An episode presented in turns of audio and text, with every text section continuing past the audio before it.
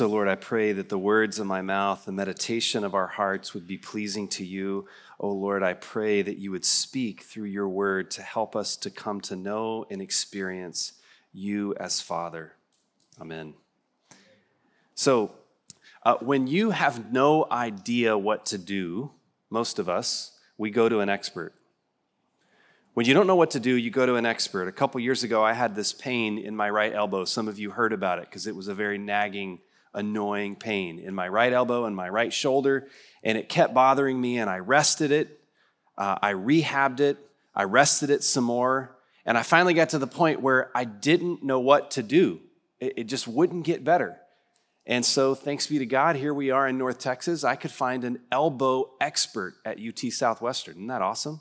This is all he's done his whole career for like 40 years is help people's elbows get better. So I went and I saw him. And uh, he did a really thorough physical examination. He eventually ended up having to order an MRI. And I sat down with this expert. Um, I never said anything about my wife having any medical training. I certainly didn't have any medical training. I think he was just kind of enjoying himself that day he pulled up the MRI report and he sort of with a grin, he says, Well, you, you, you see what's wrong, right? And I was like, No, I, I have no idea looking at that thing you're showing me to understand what's wrong with me. And he says, Well, it tells you on the report. Have you read the report? He was just feeling pretty saucy that morning, I guess. And I, I, said, Well, which, which part? He said, This part. He says, The abnormal thickening and increased signal intensity within the common extensor origin from the lateral epicondyle. And he was like, and I said, I have no idea what you just said to me. Like, no idea at all. He said, You have tennis elbow. like, like a really, really bad case of tennis elbow. Oh, okay. Uh, in fact, not only do you have a, a severe case, but it's possible even though this only happens for like 1% of the human population, you may end up needing surgery if it won't heal on its own. When you don't know what to do, you go to an expert. And in this case, the expert not only knew how to diagnose the problem, the wound, but this expert knew how to bring healing to the wound. I think the disciples were kind of like that. I think we are a lot like that when it comes to the subject of prayer. When you don't know what to do, and we often don't when it comes to prayer, you need to go to an expert um, they were talking about prayer. They had seen Jesus pray. And if you're like me throughout your Christian life, if you are a follower of Christ, there's times in your life where maybe you have found prayer to be incredibly refreshing and life giving, and at other times, totally dry and boring.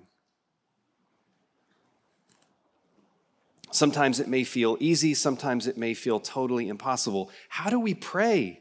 Well, we need to hear from not just the expert, but from Jesus Christ himself. And thanks be to God, this, this one not only knows how to diagnose the wound, but he knows and he has the power to bring deep healing into our lives.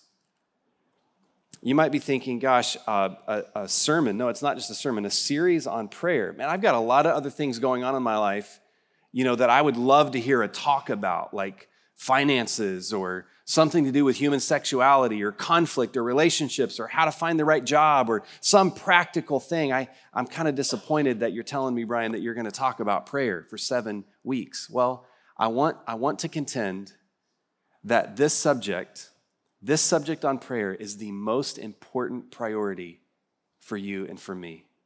There is no more important thing that I could talk about, that we could study and learn from Jesus than what it looks like to live a life of prayer. Why would I make such a, a, claim? We're going to be making it for seven weeks. Let me, let me say a couple things about it. It is in prayer that you and I come to experience the God of the universe. We don't just know about him, but God makes himself known in a personal encounter through prayer. It's how we come to know and experience God. Prayer is that important. Did you know that it's through prayer that we not only come to know who God is, but that we actually begin to see ourselves as we are. Uh, the psalmist, as he writes, one of the reasons we're doing a course on the Psalms is it, things like this that God, you search me and you know me. You know my rising, you know my life. It's in the life of prayer that our own lives and hearts are sort of put under God's searchlight. And we not only come to know who He is, but we come to know who we are. And then, thirdly, prayer is how we experience change and transformation. My parents, I growing up as a kid, I, you know, little knickknacks that your parents had around their house, like just little things that it, you, you can go back and go, I remember that, that goofy whatever it was for you. Well, this wasn't goofy. We had this little placard that even though we moved a lot, I, it would always find a prominent place in our home. And, and it said in three simple words prayer changes things. And I remember learning that from my mom and dad that, that this, would be, this would be a home that when we didn't know what to do, we knew who to talk to. And he cared. And he had the power to do something about what we were going through. It's how we come to know who God is experientially. It's how we come to see ourselves as we are, and it's how he brings about transformation in our lives. It's a really big deal, the life of prayer. And so, how do we do it? Well, the next seven weeks, we're going to be walking through what's called the Lord's Prayer. Really, you, you could call it the disciples' prayer. This is how, when, when, when the disciples saw the life of Jesus, they said, Teach us to pray. And this, what we're going to study, was his answer. It's like if you could sign up for a seminar for Jesus, this is it. This is how you live a life of, of prayer. Look at verse 1 of chapter 11. One day, Jesus was praying in a certain place, and when, we had, when he had finished, one of his disciples said to him, Lord, would you teach us to pray? Just as John taught his disciples. So Jesus is praying in this instance. They're watching him pray, and they're kind of wondering, how does he do that? How is he talking and listening and he's still going? How does he do that? It, it mesmerized them.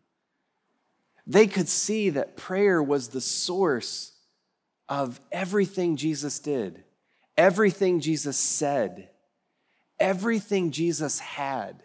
Prayer was the source.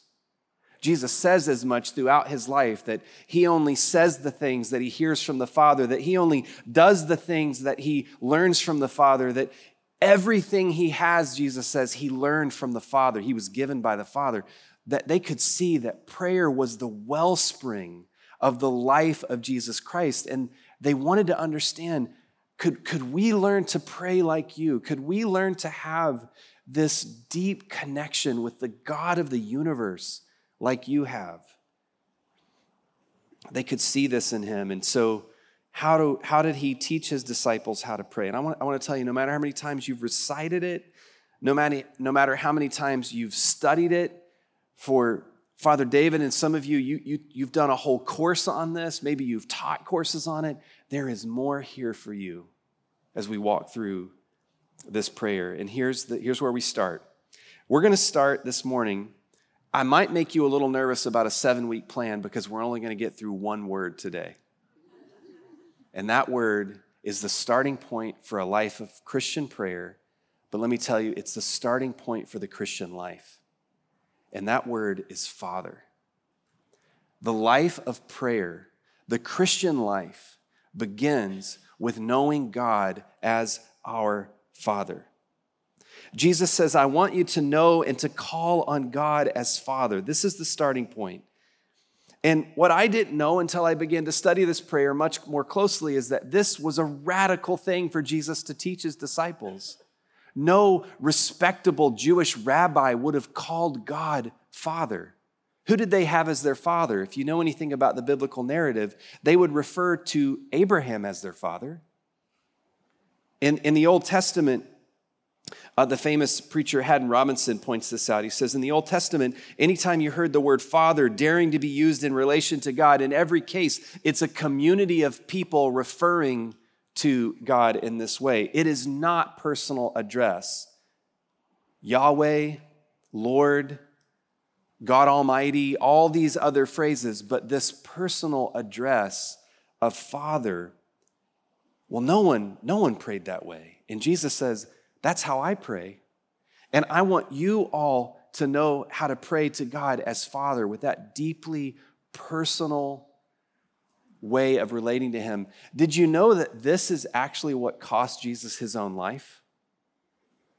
It was his way of referring to God, the God of the universe, as his father that cost him his own life. Look at this passage in John, John 5. It says that Jesus was healing on the Sabbath, and because he was doing that, all the religious leaders began to persecute him. And in his defense, Jesus said to them, My father is always at work to this very day, and so I too am working.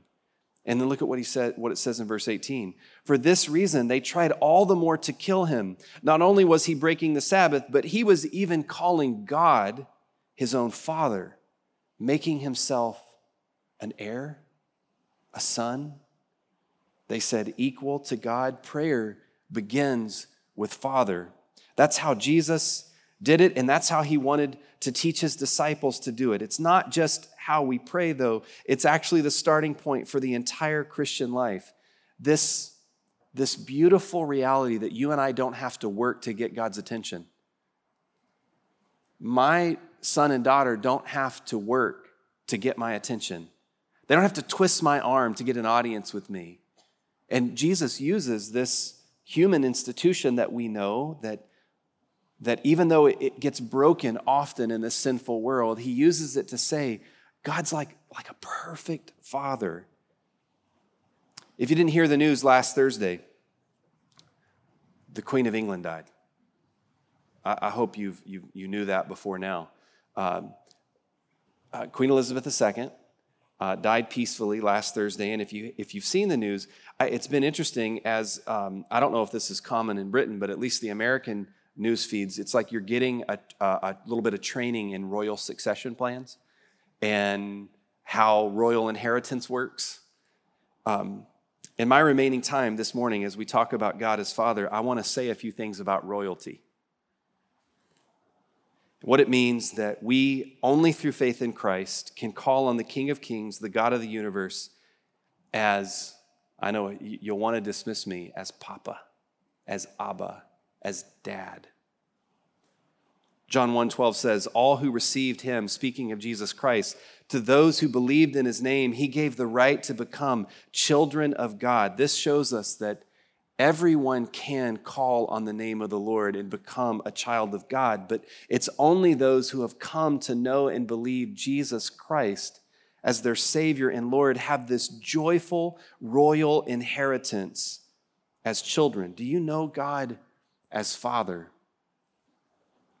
The New Testament language that's used for this is actually the legal institution and gift of what we know today as adoption.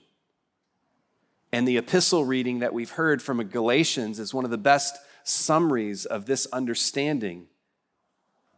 But when in the fullness of time, it says, God sent forth his son, born of a woman, born under the law, to redeem those who were under the law, so that we might receive adoption as, in some translations, will make it gender neutral, children or sons. But Paul's actually trying to make the case that the way in which his culture practices the legal institution of adoption, which was done only with males, is now done in the kingdom of God to all men and women.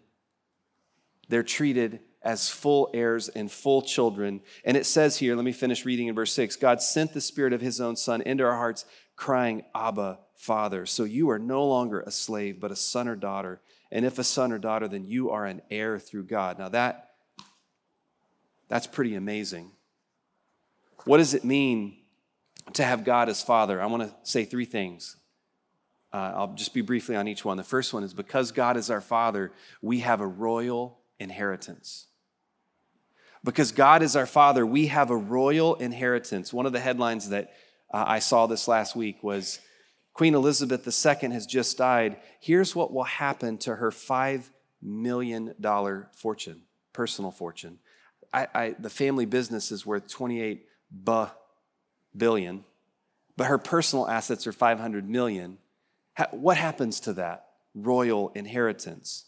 You know, if I gave all of you this morning, like this is like an Oprah show, you remember that back in the day? And it was like, you get $10,000 and you get a car. Like if we did that, I don't know what the amount would need to be, but maybe that would be enough. Like everybody gets 10 grand. You'd kind of walk out of here a little excited. You'd walk out of here a little bit taller. How much more, those of us who have been made co heirs with Christ, co heirs with Christ, Oh my, oh my goodness, we, we have a royal inheritance.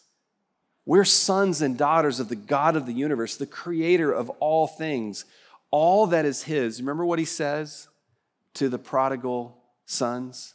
He says to the eldest son, Everything I have is yours. And I'm with you all the time. Son, you, son or daughter, you have a royal inheritance. What difference should this make in how you and I live? Well, um, one helpful illustration might be if you had like a $500 million Swiss bank account or British bank account, like it was yours, it was secure, it was done. Like you didn't need to do anything, it's done, it's yours, okay? And little things happen to you here. Um, somebody steals 20 bucks from you. Would you just totally lose your cool? Well, of course not. Eh, you've got this like a, such a massive amount of wealth that, that that little tiny withdrawal would just like repel off of you. It just wouldn't have much of an impact on you. So why do we struggle so much to see ourselves as a child of God? Why is it that if you don't get that job you're looking for, or you know your hair starts thinning and getting gray before you want it to, or you gain 10 pounds, or, or something happens in your life that's this little withdrawal, and all of a sudden, we no longer are standing tall as children, sons and daughters of the Most High. Why is it? Why is it that we struggle to understand that we have a royal inheritance? So, what are you trusting in for your identity? You're a child, you are a royal heir. The God of the universe is your dad, and he thinks you're precious. Secondly, because God is our Father, we have not only a royal inheritance, we have royal access. Access. The word that's used is Abba. It's, it's, it's an interesting little word. Uh, you don't even need teeth to say this word. Like a baby, a baby can say this word. That's how primal the relationship is. That's how elementary the relationship is. I love these words from Jesus in John. I, am trying to highlight a few moments of Jesus' prayer life throughout the sermon so that you'll get the idea. He called God his Father. He always called on God as Father. Look at what he says in, in John 11. I believe it'll be up. If not, you can hear me read it. Then Jesus looked up and he said, Father, I thank you that you've heard me. I knew that you always hear me, but I said this for the benefit of the people standing here, that they might believe that you sent me. Jesus says, Because I start all of my prayers with Father, because I am his son, he knows that he's heard. He knows that he doesn't have to twist the Father's arm. He knows that he has royal access, if you will. And so in your prayer, do you start, do you start your prayers with Father? Now, obviously, I don't just mean mechanically, like here's the mechanical thing. I, have joked over the years about like, have you ever heard a mechanical description of a kiss? Um, it's not very attractive. Uh, but you remember your first kiss. Um, in the same way, this is not like some mechanical, like, well, if you'll say father and then say this, and here's the equation, then there you go. You'll feel like a son or a daughter the rest of the day. It's not just a mechanical thing, but do you know and do you relate to God as Father, not just the word, but pausing and realizing I have a royal inheritance. My future's totally secure. I have royal access. Too often, our image of God and our image of self doesn't line up with this. And we often don't think that He cares. We don't think that He really finds us to be uh, particularly interesting or certainly not precious. And so could I just say, would you ask for help if that's you? This is the most basic, elemental aspect of being a follower of Jesus, is that you would know him as Father.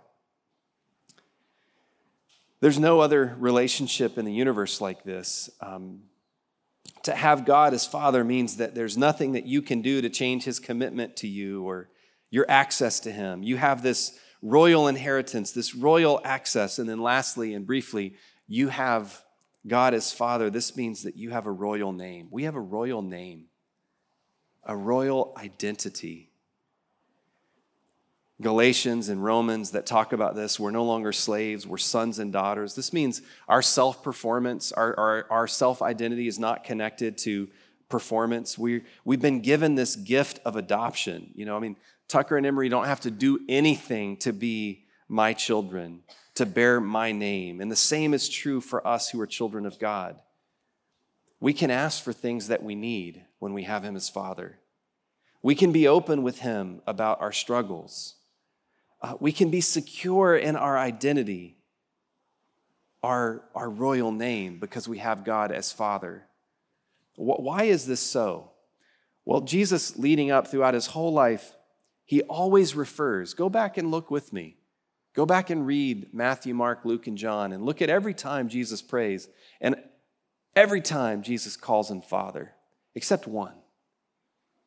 You know what that one moment is? He still has a, a right relationship to God, but he cries out on the cross, My God, my God, why have you forsaken me?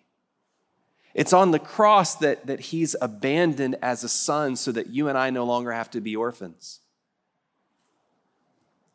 He still says, My God, my God, but, but he, he gets he gets abandoned so that we can be brought in. He gets cast out temporarily so that we can be embraced forever. And when you when you begin to see this, when you begin to see that it was for the joy that he endured this cross to make you and I sons and daughters, it it'll it'll change you. It, it'll, it'll resituate you such that you begin to realize that you are now in Christ. And because you're in Christ, you're a son or daughter. I, I want to close by sharing a little story. When we moved back from, uh, we lived out of state, we moved back to Texas. I went on staff at a church in Dallas, and um, God brought about a number of uh, special people in my life. Uh, one individual was on staff with me. Uh, he was a, a, very successful businessman in Dallas, uh, a managing partner for a global company. Uh, he's one of those guys that like retired at 50 because he had just made it from a worldly perspective. But way more important than that, he knew that he was a son of the God Most High and was emotionally healthy, was spiritually healthy and vibrant. And he and his wife at a certain point felt led to adopt. Uh, and they ended up finding uh, two children um, uh, somewhere in Eastern Europe. The oldest, Andre, was eight, and the youngest was five years or so younger than that. And um, they had basically lived in and out of shelters. They had not been with like one shelter their whole life. They had kind of been on the streets a little bit, then in an orphanage, and it was kind of a tough situation. And by God's grace, they were adopted by, by my friend and his, uh, his wife. They had a loving father and mother. And um, by no effort and energy of their own doing, he made Andre and his little sister his legal children. They hadn't done anything. He adopted them. It was a gift, and um, everything that was his now became theirs. They had a new name, they had a new inheritance, they had new access to this mother and father, this husband and wife that wanted to care and be guardians for. Well, I happened to meet my friend right in the middle of the late teens of the eldest son, and things weren't going well. And they weren't going well because the trauma of being an orphan was still with him. And, and he was acting out at school and in, in public places, and he would say things to my friend like, You're not my father. Even though my friend had given up everything that he had to try to love and care and steward and raise this son of his. And he just felt really alone. And thankfully, through counseling and therapy and all that, my friend was able to sit down and sometimes have conversations and say, Son, where's this coming from? Where's this coming from? And Andre, on one, on one occasion that my friend shared with me, said, um, he didn't say dad, but he said, you, you don't know what I've been through. And he began as a 17 or 18 year old to recount nights in the winter where they didn't have the right clothing. They didn't have shelter. They didn't have a roof over their head. They would climb under a park bench and he would lay on top of his little sister to keep her from freezing to death overnight. And this was so deeply ingrained into Andre that it, he didn't feel like a son or daughter. I don't know about you, but I can relate to him. That because of, because of what, I wasn't an orphan in Eastern Europe, and as far as I know, most of you weren't. But the story, the story of us, the story of the human race is one of an orphan spirit. And, and because of the trauma of sin and shame, because of the lies of the enemy, we come to this place often where we feel like, man, I'm just totally alone. Nobody's just 100% for me. And thankfully, that father was able to say to that son, Well, you, you may kick and scream and yell at me, but I'm not, I'm not moving. I, I'm not going anywhere. What about you? Do you know God as Father? Do you know, do you know the royal inheritance that's yours? Is it causing you to stand tall in your daily life? Do you know the, the royal access that's yours, that you can call on Him and He wants you to call on Him regularly, daily, moment by moment? That you can live from this place where you start every day and end every day with Father. This is the beginning of a life of prayer, and this is the beginning of the Christian life to know Him as Father. Now, what I'd like for you to do is spend some time letting that sink in. Instead of doing our usual standing and proclaiming the creed, which we do every week, I'm going to ask you to sit there. And would you, uh, would you maybe reach out and ask the Father to speak to you? There's a little song that my friend Jared uh, passed on to me called How to Be Yours. And we're going to play that song for the next few minutes before we go into a time of prayer. How to Be Yours. And it's written from an orphan that doesn't know how to let God's love speak into his life. And then you're going to hear the voice of the Lord and what the Father says to this child. And so, would you, would you go into a time of just, just you, personal time of prayer between you and your Father as we sit with this song this morning?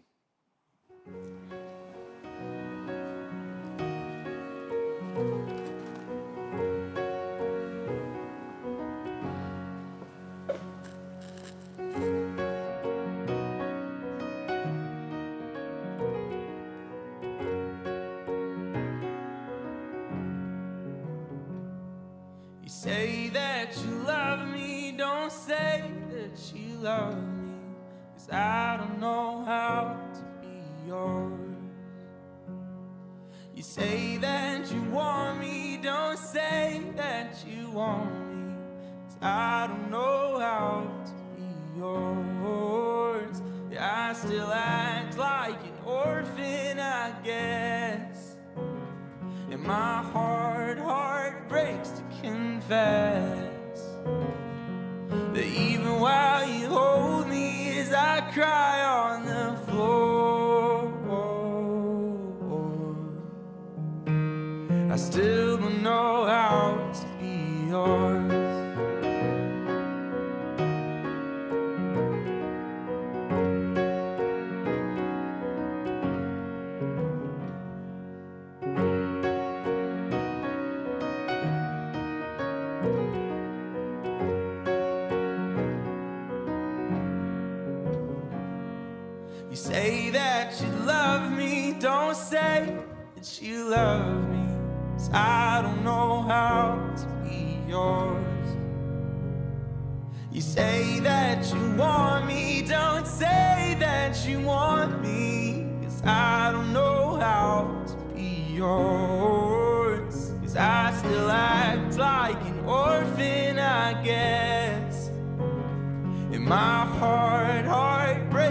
confess that even while